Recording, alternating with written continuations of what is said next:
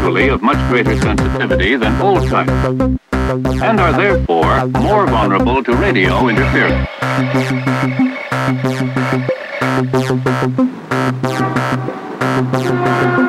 The fact is, we have created a monstrous bumper-to-bumper condition in a limited environment.